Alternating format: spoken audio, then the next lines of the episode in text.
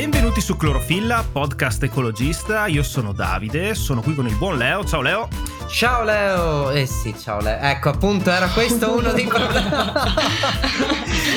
8, 8 di sé. No, ciao Davide, benvenuti tutti quanti su Clorofilla. È già la seconda volta che ti autosaluti e invece di... Soffro di sdoppiamento di personalità. Uh, è un peccato che queste cose finiranno tagliate, ma forse potremmo quasi conservarle perché sono... No, no, le teniamo, modo... le teniamo. Ho deciso che le teniamo, anche perché appunto invece di salutare te stesso avresti dovuto salutare la nostra ospite che è Ottavia Belli, che è fondatrice di Scusi Italia. Ciao Ottavia, grazie mille di essere qui con noi. Ciao Davide, ciao Leo, buonasera a tutti. Ciao Ottavio, io rappresento Fusi Italia più che Sfusi Italia, quindi benvenuta e grazie per la sopportazione. grazie a voi ragazzi. Ciao Ottavio, abbiamo appunto detto che sei la fondatrice di Sfusitalia, quindi insomma come prima domanda non posso che chiederti cos'è Sfusitalia. Beh, Sfusitalia è la piattaforma di riferimento per i negozi sfusi e zero waste, ovvero quei negozi che vendono prodotti alla spina e senza imballaggio e tutta una serie di prodotti alternativi al monouso. Quindi abbiamo mappato questi negozi per aiutare i cittadini a trovare quello più vicino a loro. Inserendo il proprio indirizzo, la mappa ti, ti mostrerà tutti i negozi che abbiamo intorno. E invece dall'altro lato chiaramente aiutiamo anche i negozianti a essere maggiormente visibili, visto che sono delle piccole botteghe di quartiere che magari non, eh, non saltano all'occhio a tutti. Ma infatti io sono andato subito a cercare, noi siamo da, insomma, dai dintorni di Pordenone, io mh, avevo sentito parlare di questo negozio che credo sia nato da, da, un paio d'anni, non di più, che si chiama Carta da Zucchero e c'è, quindi mm-hmm. è presente sì, anche... Sì, sì, sì. Ecco. e volevo chiederti, insomma, sei fondatrice, quindi hai avuto tu l'idea, com'è nata questa cosa? Eh beh, diciamo che è nata da un bisogno personale. Uh, okay. mi, stavo, mi, stavo, accorgendo della mole degli imballaggi che producevo, stava crescendo vertiginosamente e da lì è nata una necessità. Uh, è nata la necessità di produrre meno rifiuti e ho scoperto il mondo del, dei prodotti sposi. Eh, contemporaneamente avevo anche imparato a utilizzare lo strumento della mappatura tramite Google Maps e ho deciso di fare una prima mappa di Roma dei negozi sfosi. Poi l'interesse di amici, conoscenti con cui parlavo è cresciuto sempre di più fino a realizzare un sito a tutti gli effetti con una mappa, un blog e una serie di informazioni del, del settore del mondo zero waste. Questo ti ha fatto anche rendere conto che la realtà dello sfuso è molto più diffusa di quello che immaginiamo. Cioè, se ci penso nel, nei nostri dintorni, eh, nella nostra realtà locale, mi viene in mente qualche esempio di negozio che si occupa di sfuso, però sono questi negozietti isolati, insomma, magari ci rendiamo conto che se guardiamo una mappa del genere abbiamo un negozio di sfuso all'angolo e manco lo sapevamo. Esattamente, esattamente, proprio questo è il problema. I negozi sfusi eh, sono delle piccole realtà, quindi non sono, molto, non sono molto visibili e quello che noi cerchiamo di fare è proprio aiutare a, a renderli quanto più visibili possibili ed oggi la mappa è cresciuta vertiginosamente, abbiamo oltre 150 accessi al sito, quindi è anche un palese interesse da parte dei cittadini che cercano delle soluzioni concrete come sono i prodotti sfusi e zero waste. Ma dicevi che ti eri accorta in prima persona della mole di rifiuti che insomma producevi. Hai qualche dato da darci su quello che è l'impatto del, del packaging o comunque delle confezioni dei prodotti di consumo che utilizziamo tutti, tutti i giorni? Sì, i numeri riguardo gli imballaggi e i rifiuti in generale che produciamo pro capite sono 502 kg di rifiuti urbani annui e di questi 216 sono rifiuti da imballaggio pro capite. Eh, questi contemplano sia i rifiuti di imballaggi plastici, di vetro, di carta, quindi di tutti i materiali. E per quanto possa ehm, sembrare assurdo, la maggior parte di questi rifiuti di imballaggio sono di carta e cartone. Quindi quando pensiamo agli imballaggi e ai rifiuti non dobbiamo focalizzarci solamente sugli imballaggi plastici, ma dobbiamo ridurre tutti i tipi di imballaggi perché l'obiettivo è, oltre a ridurre i rifiuti, e anche ridurre il consumo delle risorse. Esatto, questo è interessante. Infatti, una cosa che leggevo e che magari almeno a cui personalmente non avevo fatto caso è che, d'accordo, siamo tutti d'accordo che il riciclare sia, sia una strada eccezionale, insomma, quindi riciclare il più possibile va benissimo, però riciclare richiede energia. Quindi, se possiamo evitare a monte la produzione di, di tanti rifiuti, meglio ancora. Esattamente, infatti su questo ha lavorato parecchio anche l'Unione Europea e la gerarchia dei rifiuti infatti è il principio secondo il quale dobbiamo lavorare e trattare i rifiuti che produciamo. Prima ancora di riciclare bisogna riprogettare i prodotti di uso quotidiano, bisogna ridurli a monte, come dicevamo prima, e eh, anche azioni come riparare, riusare, prima ancora appunto di riciclare o peggio ancora uh, come mandare in discarica un inceneritore.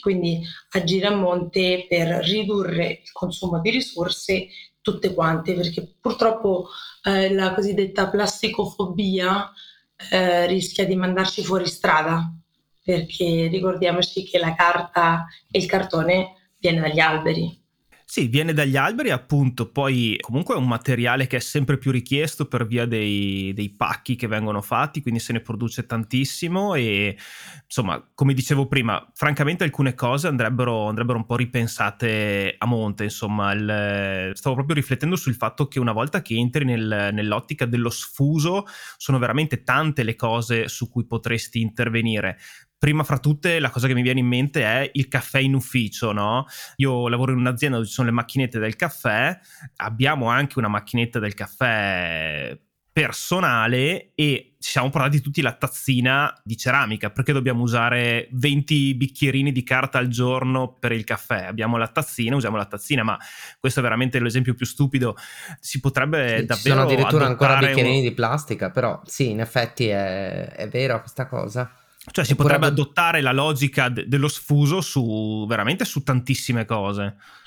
Assolutamente sì, sì, queste sono le, le piccole azioni quotidiane che poi ripetute nel tempo, ripetute da tante persone, poi possono davvero fare, fare la differenza. Quindi ognuno di noi può partire anche analizzando no, quali sono i rifiuti che produciamo principalmente e lavorare su delle piccole azioni, quindi spesso nel mondo zero waste sì, c'è l'immagine di questa ragazza che, che, ha prodotto un barattolino di rifiuti in un anno. Ecco, questo non è quello che si pretende da una persona che inizia uh, il percorso degli acquisti sfusi e zero waste. È chiaro che è un percorso che va iniziato con dei piccoli passi che poi porteranno a scoprire tanti altri prodotti, tanti altri approcci, perché lo zero waste che contempla lo sfuso non è solo un insieme di prodotti riutilizzabili, ma è proprio una filosofia di vita. Sì, ne parlavamo anche con eh, Cristina Mollis, che era venuta qui a parlarci di, di temi simili, su come comunque il packaging abbia mh, un impatto appunto nella, nella produzione, poi nel, nello smaltimento o nel riciclo. Quindi ci sono veramente tanti aspetti anche sì. correlati che con lo sfuso non ci sono e quindi... Eh, In particolare con lei parlavamo del fatto che eh, il packaging comporta un maggiore consumo di acqua alla fonte, poi il trasporto e quindi il consumo legato al, all'uso dell'acqua e quindi in quel caso non si guardava tanto il packaging quanto cercare di salvare in entrambi i casi. E, insomma, ci sono diversi settori che sono energivori eh, a causa del packaging Diciamo che è la comodità che ci ha fatto arrivare a queste soluzioni e come hai detto tu ce le fate dare per scontate. Quindi il fatto che adesso ci sia una domanda eh, in crescita riguardo allo sfuso è anche dovuto alla, alla riacquisizione di una normalità diversa? Più che una normalità diversa, quello che dico io è che il problema è sempre più sotto gli occhi di tutti noi. I rifiuti eh, li, li, troviamo ad ogni angolo delle, delle, nostre città, delle campagne, in mare, anche le microplastiche, ormai se ne parla sempre di più. Eh, le microplastiche dagli imballaggi sono finite in tutta la catena alimentare, negli, negli animali, negli oceani, nell'aria, nell'acqua. Quindi eh, sicuramente mh, le persone sono sempre più consapevoli che sono coinvolte eh, in prima persona, nonostante il problema sia globale e trasversale. E quindi un, lo vedo, ormai sono tanti anni che parlo costantemente e continuamente di queste tematiche, vedo proprio che le persone cercano soluzioni concrete ed immediate, anche perché purtroppo spesso non arrivano da, dall'alto, dal livello politico.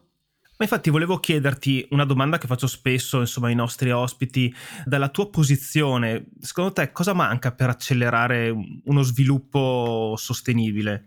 Beh, eh, diciamo che in Italia quello che manca è una, una legge che imponga il, la vendita dei prodotti sfusi all'interno dei supermercati, come è avvenuto in Francia e in Spagna, dove i supermercati più grandi di 400 metri quadri hanno l'obbligo di vendere almeno il 20% di prodotti sfusi.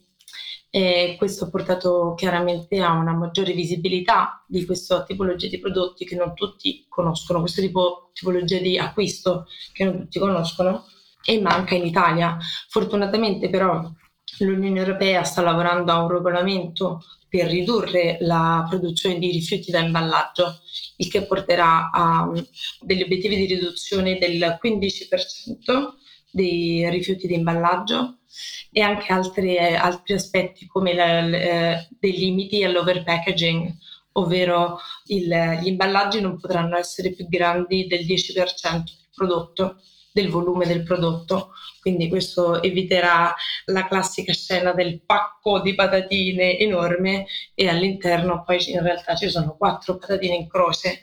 Questo non sarà più possibile.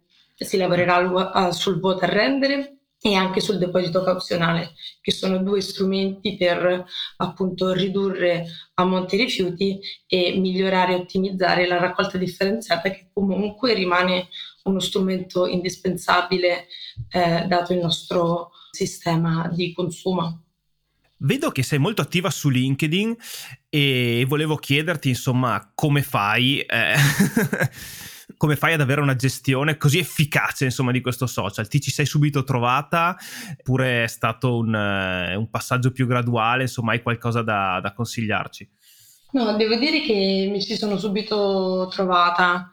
Non ho una formula magica specifica, eh, sicuramente mh, mm, ho studiato tanto prima di, di poter parlare di determinate tematiche e parlo solamente di tematiche che ho studiato, quindi non, non mi improvviso e quindi penso di appunto riuscire a trasmettere eh, sicurezza in quello, in quello che dico nelle informazioni che riporto e lo faccio anche con passione, molti questo lo riconoscono, quindi riuscire a, a dare una, una, panoramica a 360 gradi su non solo le problematiche ma soprattutto le soluzioni, perché le soluzioni portano speranza, penso, quindi penso che sia un po' questa la formula, passione, speranza e dedizione.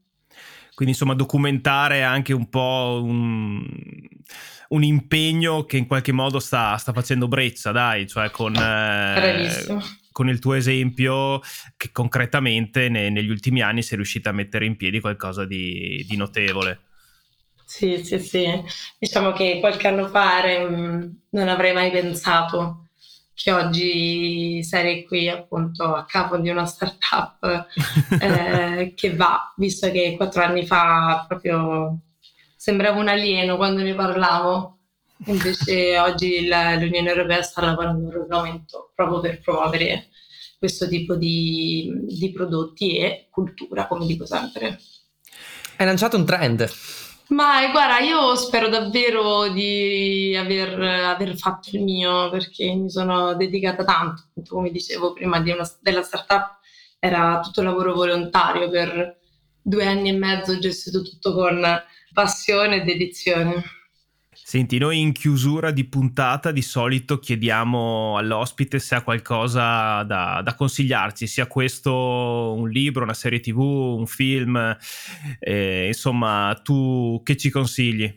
Uh, un, libro, diciamo, allora, mm, che è stato, diciamo, è stato uno dei miei premiliari del mio percorso Zero Waste, è um, Rifiuti e Dio di Elisa Nicoli ci sono anche in effetti anche tanti documentari molto interessanti, però questo libro è stato uh, abbastanza importante. Quando ho, pe- ho, pensato alla merce sfusa, ho pensato ai libri che si possono trovare in quelle, quelle specie di, di, libreria di strada, nella quale lasci un libro e ne raccogli un altro, c'è una specie di scambio che si stabilisce tra due lettori, anche se non è molto correlato al, al mondo dello sfuso necessariamente, però mi ha, mi ha dato quell'immagine là. Sì, diciamo il mondo è quello, è quello, il mondo del baratto, dello scambio, del, della riduzione dei rifiuti che non, non è esattamente quello che uno può pensare, ma il, il, il dono è legato anche a questo, no? al, al, continuare a far sì che un prodotto un abbia prodotto un valore. abbia vita. Esatto. esatto. Sì, anche la, la, produzione del superfluo, no? Stavo pensando appunto a, tu parlavi di libri, Leo, eh, beh, le biblioteche sono proprio certo, l'esempio, certo, l'esempio classico. Un libro solo viene letto da migliaia di persone e non vengono prodotti mille libri, però quel libro comunque è stato letto. Mm-hmm, esatto. Certo, sì, diciamo questo lo strumento del, della biblioteca si sta estendendo anche a tanti altri prodotti, per esempio esistono, non so se avete mai sentito parlare della sottobiblioteca. Noi avevamo parlato con uh, i fondatori della Biblioteca delle Cose a sì. eh, vero, Leila vero, vero, a Bologna, credo. Sì, sì, sì. Eh, no, diciamo allora, la biblioteca è un set di piatti, posate, bicchieri riutilizzabili che si può affittare per le feste, per ah. evitare di utilizzare i prodotti monouso, che siano di carta, plastica o bioplastica e possono, diciamo, è un, uno zainone con tutti questi, questi oggettini. Eh, un trolley pieno di posate. Esatto, piatti, diciamo poi varia da, da, negozio a negozio, però siamo su anche i 30, 40, 50 diciamo, posti. E sono, si può lasciare una piccola donazione, qualcuno magari chiede 5-10 euro, però ecco è un'ottima alternativa per ridurre i propri rifiuti. No, ma appunto, come dicevo prima, una volta che entri nell'ottica dello scambio, insomma, dello sfuso, le, le, applicazioni sono davvero tantissime. Quindi anche solo il fatto appunto di pensarci, poi secondo me ti porta a fare, a fare delle azioni in tal senso. Sì, sì, sì, sì. Bene, Ottavia, ti ringraziamo un sacco di essere stata qua con noi. Prima di salutarti, ci prendiamo questi 20 secondi di pubblicità dove ricordo a chi ci ascolta che ci può trovare sui principali social. Ricordo che Clorofilla è un progetto indipendente e se volete sostenerci potete lasciare una bella recensione sulla piattaforma podcast da cui ci state ascoltando o valutare una donazione tramite il link in descrizione o sul nostro sito clorofillapodcast.it. Cara Ottavia, grazie ancora. Grazie a voi ragazzi. Grazie di essere stata con noi Ottavia e ci vediamo alla prossima. Ciao. Ciao ciao ciao. Ciao ciao. ciao.